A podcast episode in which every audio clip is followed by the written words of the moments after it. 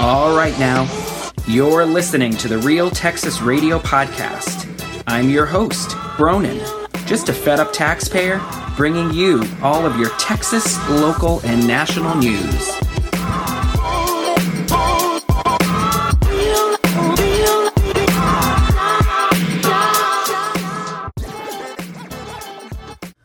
Welcome to the Real Texas Radio Podcast. I am Bronin, your host. Thank you for tuning in to another episode. And if you haven't already, please make sure you like or subscribe from whatever platform you're listening to. You can catch the podcast on all the big platforms. And I want to kick off the show today getting into a rather beefy issue, and that is the subject of Texas Attorney General Ken Paxton, who has been in the news consistently over the last many years, over the last couple of elections. He just won a third term as the Texas AG, and he handily won. He scored about 53% of the vote, a little bit more, beating the Democrat by something like 700,000 votes. He actually performed significantly better in 2022 versus in 2018. It, it was a narrower showing, but he still won despite being mired in controversy after controversy after controversy. I actually blanked him. I didn't vote for him, but I didn't vote for the Democrat either because, well, you know what kind of trouble that would bring the state. But the most recent trouble that is plaguing Ken Paxton is there has been a settlement deal reached. So, an, a number of years ago, he fired four of his attorneys on staff, four top attorneys in his office, and a few others they resigned or they quit. And he called them rogue employees.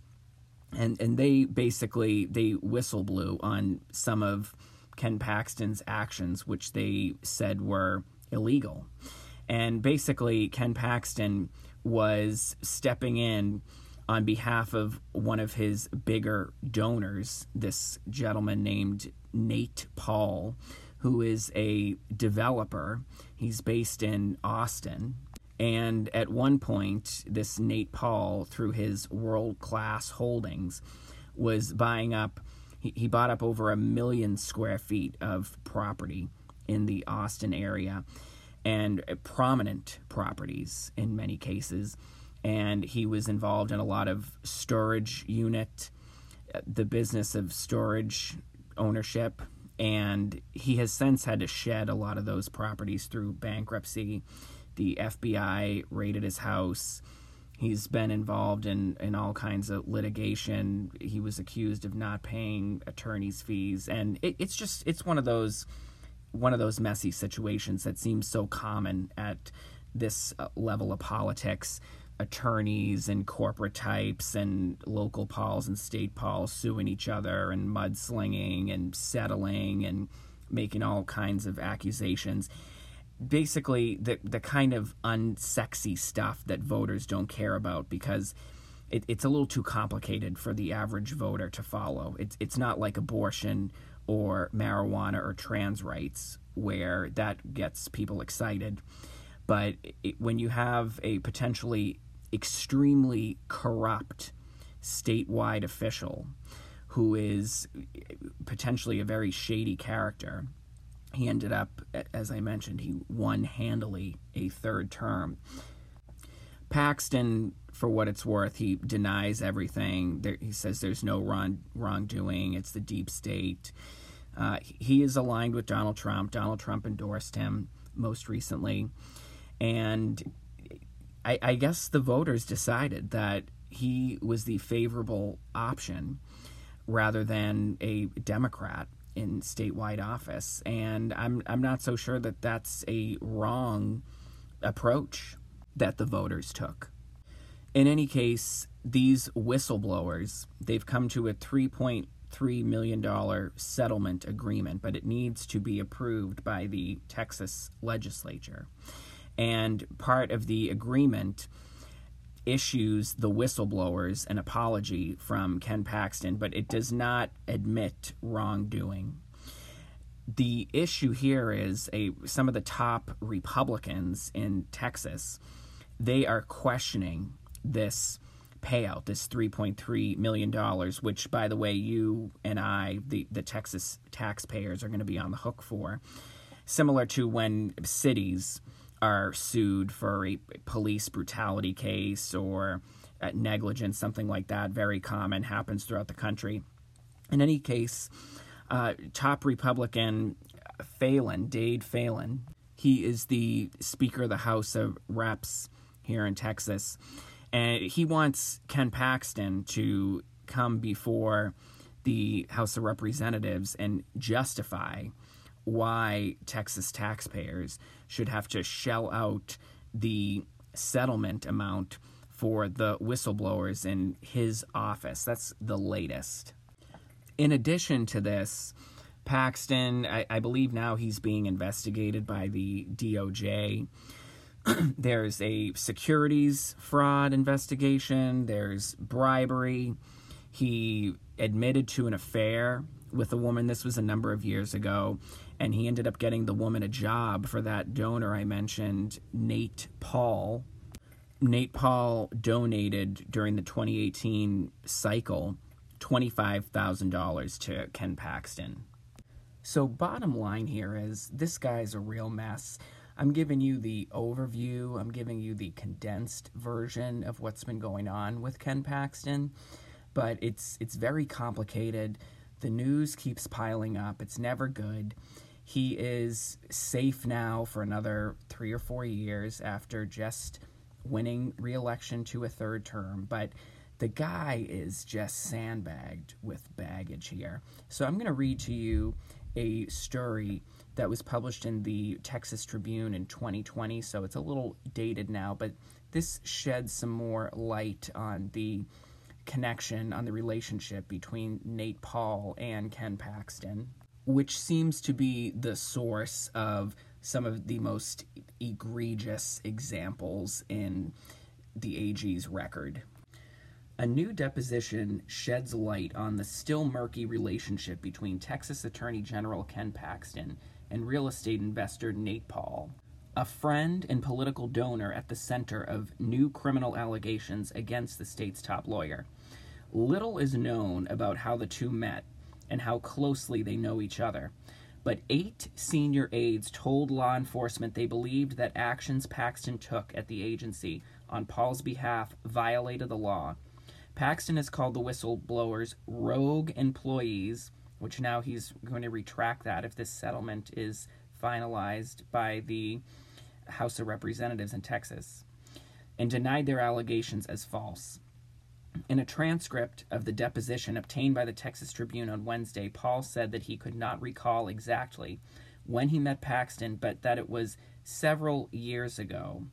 Paul said he considers the relationship, you know, positive, that's in quotes, when asked by a lawyer in the deposition whether they were friends. The two sometimes ate lunch together, but Paul could not say how many times, he said in the deposition. He also said they had been in touch recently, when he offered condolences to Paxton, whose mother died in late October. Paul did not answer several questions during the hours long deposition, which came as part of a legal dispute between Paul and the Roy F. and Joann Cole Mitte Foundation, an Austin based nonprofit that provides grants to charitable organizations and academic scholarships for financially needy students. The nonprofit sued Paul's firm in 2018, claiming he wasn't sharing financial information about jointly owned investments managed by his businesses. Paxton's office took the unusual step of intervening in that lawsuit this summer, but reversed its decision before shortly before the senior aides complaints were made public. So this is really the crux of the matter. AG Ken Paxton intervening in this particular lawsuit on behalf of a donor, Nate Paul, who contributed $25,000 to Paxton's campaign in 2018. Have you provided any free services for him? Like let him stay in one of your homes or had his had his family member or someone important to him on your payroll, anything like that? asked Ray Chester, one of the attorneys representing the nonprofit suing Paul. No, not that I can recall, Paul said in the deposition. Paul said he could not recall giving Paxton anything other than a campaign contribution of $25,000 in 2018. Paxton received several larger political donations the same year as he ran for reelection. But Paul said he employed a woman as a project manager, which whatever that means, at his firm who was recommended by Paxton he said he did not employ her as a favor to Paxton. Paul did not say in the deposition when she was hired project manager. That's one of those titles that gets laid off if ever there's any kind of budget troubles or any kind of financial problems, right? All of the tech companies which have been laying off employees in droves, everybody from Google to Microsoft to Salesforce to Amazon. Eh, a lot of those layoffs, you can be sure, included project managers, highly paid, and and no clue what they actually do. Uh, you probably can't tie a lot of what they do to direct sales, which is why they get uh, shed rather quickly. Paul said he could not recall whether he received Paxton's recommendation for the woman before he met her himself. This was Paul's girlfriend, or this is the woman that he was having an affair with. He got Nate Paul to hire her as a project manager. Paul said he could not recall whether he received Paxton's recommendation for the woman before he met her himself, according to the deposition, and said he did not know how Paxton and the woman knew each other. The woman Paul hired was involved in a romantic extramarital relationship with Paxton, two people told the Tribune on Wednesday. Both of these people who requested anonymity for fear of repercussions, which, yeah, I guess in the case of Ken Paxton, you would fear repercussions, were told directly about the relationship by Paxton himself in 2018. Paxton, a second term Republican, now a third term, acknowledged the affair in 2018 to senior staff in a meeting, according to one of the people who confirmed the relationship to the Tribune, who attended the meeting. Paxton told them he was ending the relationship and recommitting to his marriage, the person said. It is not clear when the affair began. Spokespeople for Paxton did not return requests for comment about his relationship with the woman or with Paul. Paxton's wife, Republican State Senator Angela Paxton, represents parts of North Texas. Yeah, Ken Paxton, for those of you outside of the state of Texas, he's based in Collin County, which is north of Dallas. It includes Plano, Frisco, and, and some of those nice suburbs, which are you know really quite big cities in their own right, north of Dallas. The woman is a former aide to a Texas senator. Multiple attempts to reach her were not successful. The agency handles tens of thousands of cases a year. This is the Attorney General's office. So it was highly unusual that Paxton took such a close interest in so many low profile matters tied to Paul, according to former agency staff and legal experts. Paul's attorney, Michael Wayne, or Wynne, did not respond to several questions from the Tribune, including inquiries about the nature of the investigation at the Attorney General's office.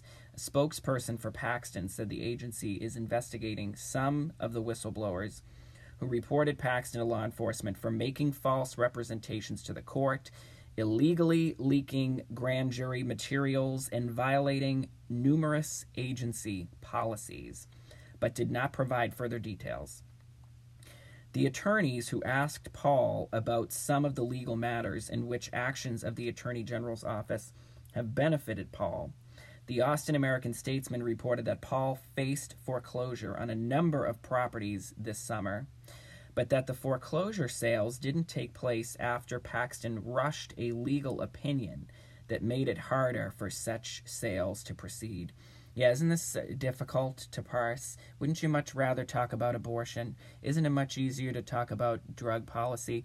Wouldn't you much rather talk about what kind of books should be in your children's libraries at school. Wouldn't you much rather talk about whether or not your eight year old can determine that he or she doesn't want to remain in their biological gender. There is some more quotes from the deposition, and it looks like Nate Paul was wisely advised to play the I do not recall card, just like so many uh, shady characters and criminals do, or any, anytime somebody goes before Congress, like Dr. Fauci the purveyor of the great white hoax, the COVID phony baloney nonsense. That was a, a, favorite line of Fauci. I, I do not recall, and many others, many others on both sides of the aisle, by the way. But here's some more dialogue. Are you familiar with the opinion letter issued by the Attorney General's office regarding foreclosures that was issued this summer? Chester asked. Chester's one of the attorneys representing the nonprofit that was suing Nate Paul, the donor and potential friend of Ken Paxton, the Texas AG. Which specific one? Paul asked. The one that you asked him to write. That one, Chester replied. Paul did not dispute the characterization that he'd asked Paxton to write the opinion letter, but said, You have to show me which document you're referring to. The Texas Attorney General's office is notified by law of lawsuits involving charities and has the ability to intervene in the suits to protect the public interest in charity. So it was routine that the Attorney General's office was alerted to the lawsuit, but it was not typical that it chose to intervene, according to court documents and legal experts.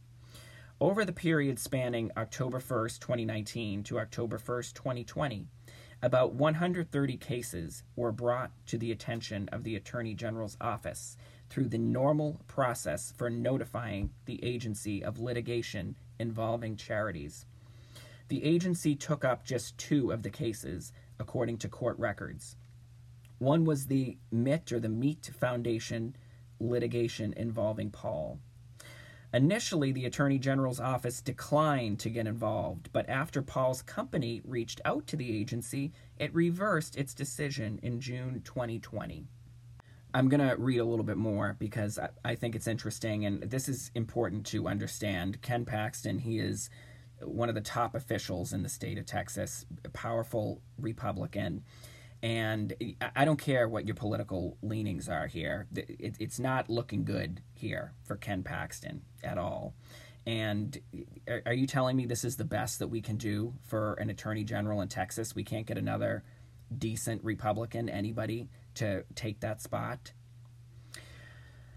Emails obtained by the Texas Tribune show Paxton was personally involved in the litigation and even communicated with Paul and his attorney to help schedule a time for mediation. I spoke with AG on this as well, Paul wrote in a July 6 email to his partners on the case. Less than an hour later, Paul's then attorney, Terry Scarborough, said he had spoken with the state's top lawyer too. By the way, General Paxton just ca- General Paxton, yeah. General Paxton just called me and I already told him this, Scarborough wrote to Godby. According to the Dallas Morning News, Paxton was even prepared to go to court himself to argue the case before aides talked him out of it. Paxton's involvement in the case was not just unusual, but unethical, said Shane Phelps, who worked in the Attorney General's office under Dan Morales and was Deputy Attorney General for Criminal Justice under former Attorney General John Cornyn who is now the U.S. Senator representing Texas. The only reason an AG would get involved in a case like that, if they were not minding their ethics P's and Q's, would be because they've got a donor who's got an interest in it, Phelps said. If they have a donor who has an interest in a case, any ethical and appropriate attorney general is going to say, I can't do that, and is not going to do it. Joshua Godby, a division chief at the agency, was put in charge of the case, an atypical choice because of his seniority, agency records show. The role put Godby on the receiving end of repeated haranguing emails from Paul, who accused him of backing out of things you agreed to, of cowering, of being biased, and of highly unprofessional behavior. In September, around the time top aides alerted law enforcement authorities to alleged criminal behavior by Paxton, the Attorney General's office reversed itself again and stepped away from the ongoing case. Despite that apparent distancing, the Attorney General's office was mentioned numerous times, and a top aide there was consulted during the deposition this week. Paxton was mentioned repeatedly in both a personal and professional capacity, including when Wynne, Paul's attorney, called a top Paxton deputy at the agency during a break in the deposition. I would rather my client not disobey a direct order from the first assistant here, Wynne said, so I'm going to instruct him not to answer these questions. That top deputy, Brent Webster, later responded to say the office was fully asserting attorney work product privilege and any other related privileges, according to a copy of Webster's email shown during a November 5th court hearing. So I hope I haven't bored you to tears, but th- this is our Attorney General here in the state of Texas. And as I mentioned, at the beginning of the show, I blanked him because I, w- I was not comfortable casting a ballot for this guy. And at, at the same time, I wasn't comfortable casting a ballot for the Democrat. And, you know, we've got enough of those, and, you know, they can stay in California and New York and the other states. We don't need that here in Texas we'd be getting a whole other slew of uh, priorities that aren't really a priority for if you happen to be a normal person with a job and pays taxes in the state of Texas. But in any case, I, I think we need to start looking around here for a new AG. We, we need a new Republican AG. And I don't know what this guy's options are going to be for his uh, political life if he would ever think of running for governor himself. Who knows what, what Abbott is going to do? Would Abbott go for a fourth term or would Abbott try to grab a Senate seat? I'm not sure. In any case, you can have a think about it. Is it just uh, the Democrat news who are harping on Ken Paxton and, and just trying to beat him with the stick because Trump endorsed him? And it, it doesn't help that Paxton, you know, he doesn't photograph very well. I don't think he's a an, an ugly guy, but he's got like a lazy lid, his, his right eyelid. It doesn't totally open, so that definitely adds an element of shadiness. Apologies for going after his appearance, but eh, you know his photograph appears in the news all the time, attached to highly unsavory stories. In any case, I'm going to wrap it up, but thank you for tuning in to the Real Texas Radio podcast, and I will catch you on the next episode. I'm Bronin.